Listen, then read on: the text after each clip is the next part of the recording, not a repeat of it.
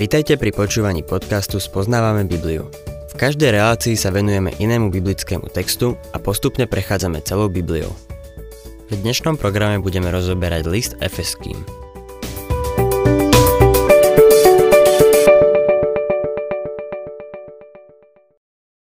Milí poslucháči, v úvodných veršoch epištoly Efezanom Pavol píše o diele Boha Otca pre nás.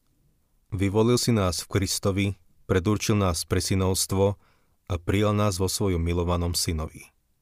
To všetko na chválu a slávu jeho milosti. V dnešnej relácii sa dostávame k 7. veršu, kde čítame, že Boh syn zaplatil cenu za církev. Vykúpil nás svojou krvou. Efezanom 1. kapitola, 7. verš. V ňom máme skrze jeho krv vykúpenie a odpustenie prístupkov podľa bohatstva jeho milosti. Z dávnej väčšnosti vychádzame do časnosti, v ktorej Boh Otec odovzdáva svoje plány do rúk Krista, aby v priestore a čase vybudoval cirkev. Je to historický fakt, že Ježiš sa narodil do tohto sveta pred 2000 rokmi. Boh vstúpil medzi ľudí a po 33 rokoch na tejto zemi zomrel na kríži, bol pochovaný, vstal telesne z mŕtvych a vstúpil do neba. Toto sú historické fakty, ktoré nám podáva Božie slovo. Keď bol tu, vykúpil nás a to skrze svoju krv. To je niečo, čo dnes nie je veľmi populárne. Väčšina ľudí si praje krásne náboženstvo, ktoré by imponovalo ich estetickému vnímaniu. Kristov kríž neimponuje estetickej stránke človeka. Neimponuje ľudskej píche. Žiaľ, veľa liberálne zameraných cirkevných zborov sa snaží imponovať starej prirodzenosti človeka a preto nekladú dôraz na Kristovu krv považujú to za niečo odpudivé. Raz dávno istá pani prišla za Campbellom Morganom. Bola to vdova po nejakom šlachticovi, ktorá všade chodila s cvikerom. Pozrela sa na ňo cez ten cviker a povedala mu. Doktor Morgan, nerada počúvam o krvi. Je to pre mňa odpudivé a uráža to moje estetické vnímanie. Doktor Morgan odvetil. Súhlasím s vami. Je to odpudivé. Ale to, čo je na tom odpudivé, je váš a môj hriech. Hriech je to, čo je na vykúpení krvou odpudivé, milý poslucháč. Do jedného veľkého zboru vo Washingtone prišiel nový kazateľ. Prišiel za ním jeden manželský pár a povedali mu. Dúfame, že nebudete klásť príliš veľký dôraz na krv. Predchádzajúci kazateľ veľa rozprával o krvi, a dúfame, že vy na ňu nebudete klásť príliš veľký dôraz. Odpovedal im. To vás môžem ubezpečiť, že nebudem na ňu klásť príliš veľký dôraz. Vyzerali byť spokojní s jeho odpovedou a poďakovali sa mu. On však pokračoval. Klásť totiž na ňu príliš veľký dôraz sa nedá. Nikdy to nie je príliš. A ďalej kládol dôraz na krv. Človeku je to odpudivé, ale vykúpenie máme skrze jeho krv. Potom, čo Boh Otec pripravil plán, Syn prišiel na túto zem, aby utvoril církev svojimi rukami, prepichnutými klincami. Kontext celej starej zmluvy predstavuje obraz vykúpenia hriechov krvou obetovaných zvierat. Tieto obete však nemohli hriech odstrániť. Iba Kristus to mohol vykonať. Písateľ listu Hebrejom to v 10. kapitole od 6. po 13. verš vyjadruje takto. Spaľované obety ani obety za hriech sa ti nepáčili. Vtedy som povedal, hľa, prichádzam, vo zvitku knihy je o mne napísané, aby som plnil tvoju vôľu, Bože. Najprv hovorí, obety ani dary, ani spaľované obety, ani obety za hriech si nechcel, ani sa ti nepáčili a tie sa predsa prinášajú podľa zákona. Vtedy povedal, hľa prichádzam, aby som plnil tvoju vôľu. Ruší prvé, aby ustanovil druhé. V tejto vôli sme raz navždy posvetení obetou tela Ježiša Krista.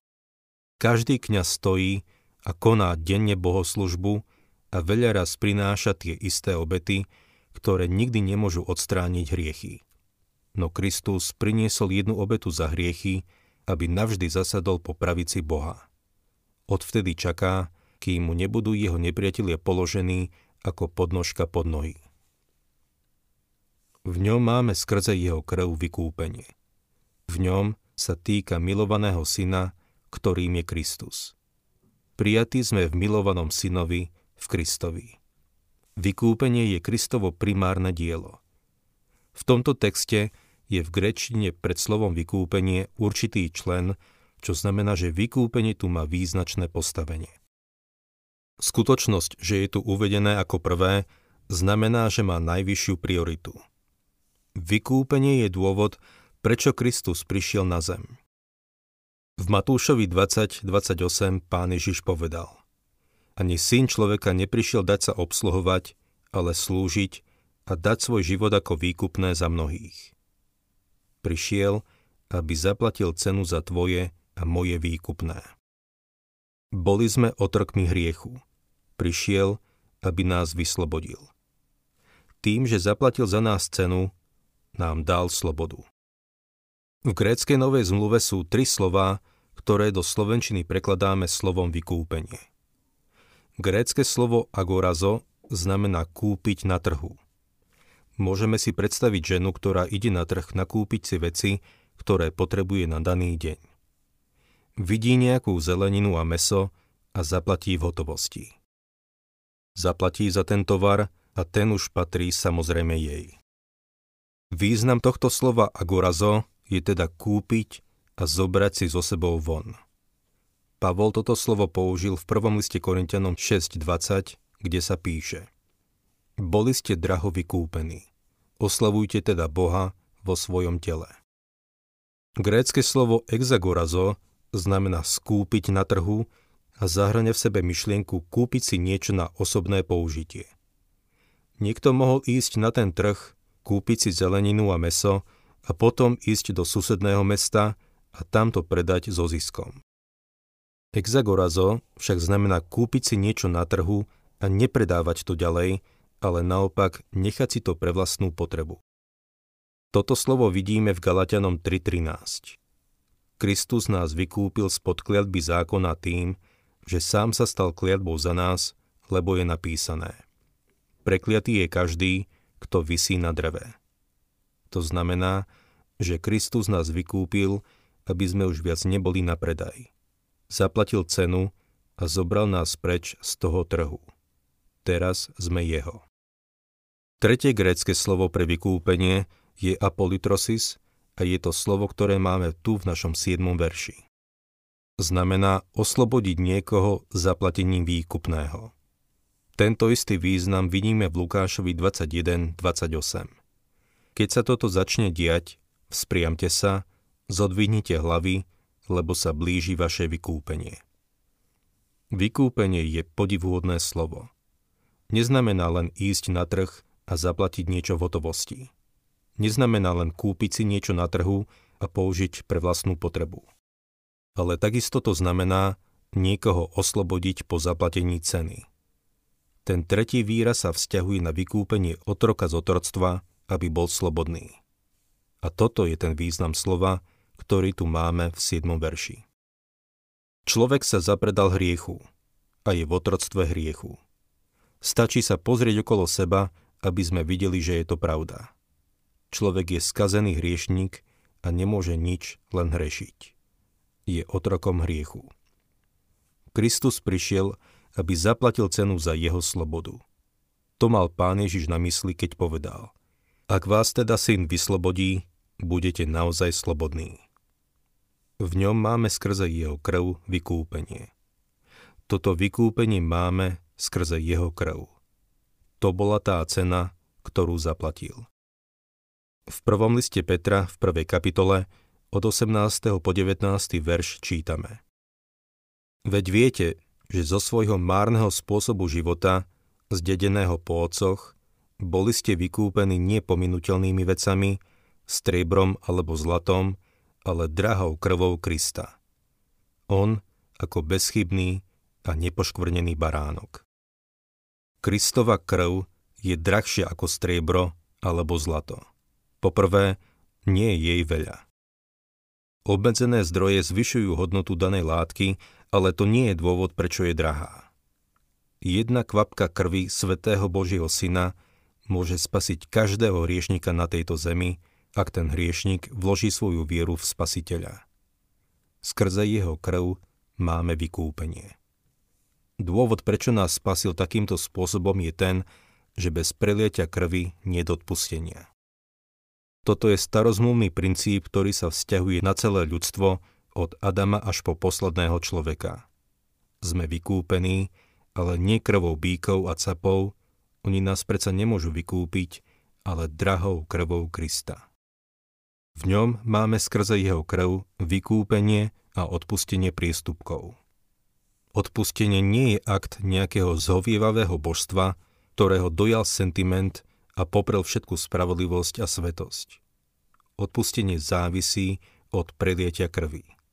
Vyžaduje si zaplatenie za trest za hriech a závisí od neho. Kristova smrť a prelietie jeho krvi je základ odpustenia.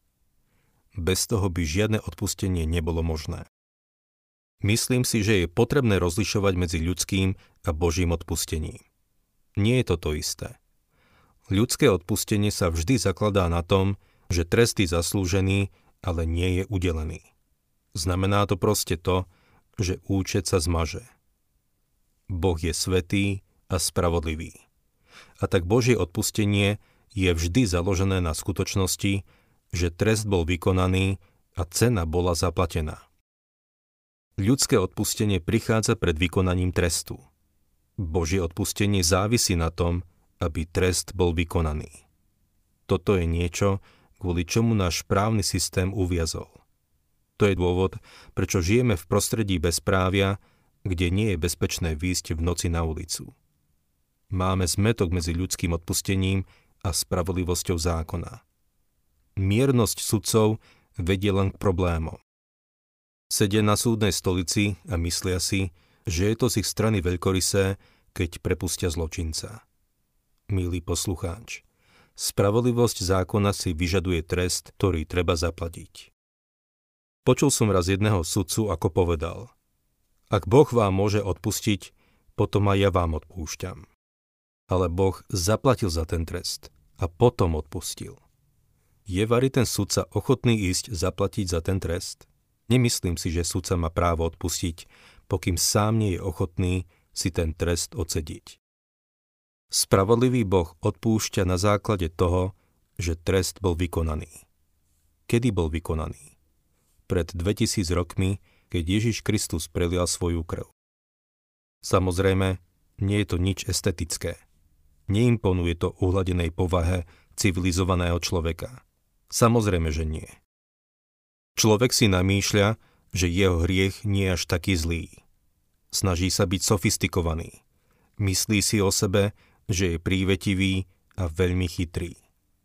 Milý poslucháč, sme zatratení, hriešnici na ceste do pekla a Boh nám nemôže odpustiť, pokým trest nie je vykonaný. Dobrou správou je, že ten trest bol vykonaný. Z toho dôvodu v Božom slove vidíme odpustenie hneď vedľa krvi Ježiša Krista. Odpustenie závisí od Kristovej krvi. Taká drahá je jeho krv. Už som to povedal, ale zopakujem to. Musíš prísť k Bohu ako nikto a dovoliť mu, aby z teba urobil niekoho. Môže ti odpustiť hriechy, lebo už za ne zaplatil. Toto je jediný spôsob, ako nám môžu byť odpustené hriechy. Pán Ježiš povedal svojim učeníkom. Lukáš, 24. kapitola, 46. a 47. verš tak je napísané, že Kristus bude trpieť, tretieho dňa vstane z mŕtvych a v jeho mene sa bude všetkým národom, počnúc od Jeruzalema, hlásať pokáni na odpustenie hriechov. V Kolosanom 1.14 Pavol píše to isté, že v milovanom synovi máme vykúpenie a odpustenie hriechov. V skutkoch 26 čítame, že keď Ježiš stretol Pavla na ceste do Damasku, povedal mu, aby išiel k pohanom ďalej citujem, aby si im otvoril oči, nech sa odvrátia od tmy k svetlu a od satanovej moci k Bohu a aby tak dosiahli odpustenie hriechov a účasť medzi tými, ktorí sú posvetení vierou vo mňa. Kristova smrť na kríži a krv, ktorú prelial, sú základom odpustenia. Sine qua non, alebo bez toho nie je nič. Boh nemôže odpustiť, pokiaľ nie je za trest zaplatené. Pavol v našom texte použil výraz priestupky. V Rimanom 5.15 opisuje prvý hriech človeka ako priestupok. To isté slovo v grečtine paraptóma použil aj v Rimanom 4.25, kde sa píše On bol vydaný za naše previnenia, paraptóma, a vzkriesený pre naše ospravedlnenie. Hriechy zahrňajú celý zoznam hriechov, ktoré sa dajú človeku prisúdiť. Kristus vykúpil cirkev skazenú, aby ju napravil. Zaplatil za ňu vlastnou krvou a zaplatil za trest za náš hriech. V ňom máme skrze jeho krv vykúpenie a odpustenie prístupkov podľa bohatstva jeho milosti. To je zaujímavý výraz. Nepíše sa tu z bohatstva jeho milosti, ale podľa bohatstva jeho milosti. Na jednej ilustrácii by som chcel poukázať na to, aký je v tom rozdiel. Čítal som, že keď nebohý John Rockefeller hrával golf na Floride, nosičovi golfových palíc vždy zaplatil 10 centovou mincov. Vždy som mal pocit, že taká štedrá suma by ho mohla priviesť na mizinu. Vidíte, on nedával podľa svojho bohatstva dával zo svojho bohatstva. Myslím si, že mohol dať aj viac, a keby dával podľa svojho bohatstva, ten nosič golfových palíc by sa stal boháčom. Boh nás vykúpil podľa bohatstva jeho milosti. Boh je bohatý v milosti a je ochotný dávať podľa svojho bohatstva milosti. Mne preukázal ohromne veľa milostí, ale zostalo mu jej ešte dosť aj pre teba. Boh ťa môže spasiť, môže ťa zachovať, a to podľa bohatstva jeho milosti. Čítame v našom texte ďalej 8. a 9. verš. Ktorou nás zahrnul vo všetkej múdrosti a rozumnosti, keď nám dal poznať tajomstvo svojej vôle podľa svojho milostivého rozhodnutia. Nielenže nás vykúpil svojou krvou, ale nám takisto odhalil tajomstvo svojej vôle. To sú dôležité veci, ktoré máme v týchto dvoch veršoch. Rád by som sa na ne ešte pozrel, ale už nebudeme mať čas, aby sme sa dostali veľmi ďaleko. Takže vlastne až do nasledujúcej relácie to zostane tajomstvom. Ale vidíme tu, že Kristus nás nielen vykúpil, ale zjavil nám aj tajomstvo svojej vôle. Aký význam má tajomstvo v písme? Nie je to žiadna záhada, ani tajomný príbeh. Nie je to nejaká zápletka, pri ktorej rozmýšľate, kto to bol a nakoniec zistíte, že ten zločinec bol komorník. Nič také. Znamená to niečo úplne iné. Pozrieme sa na to spolu na budúce.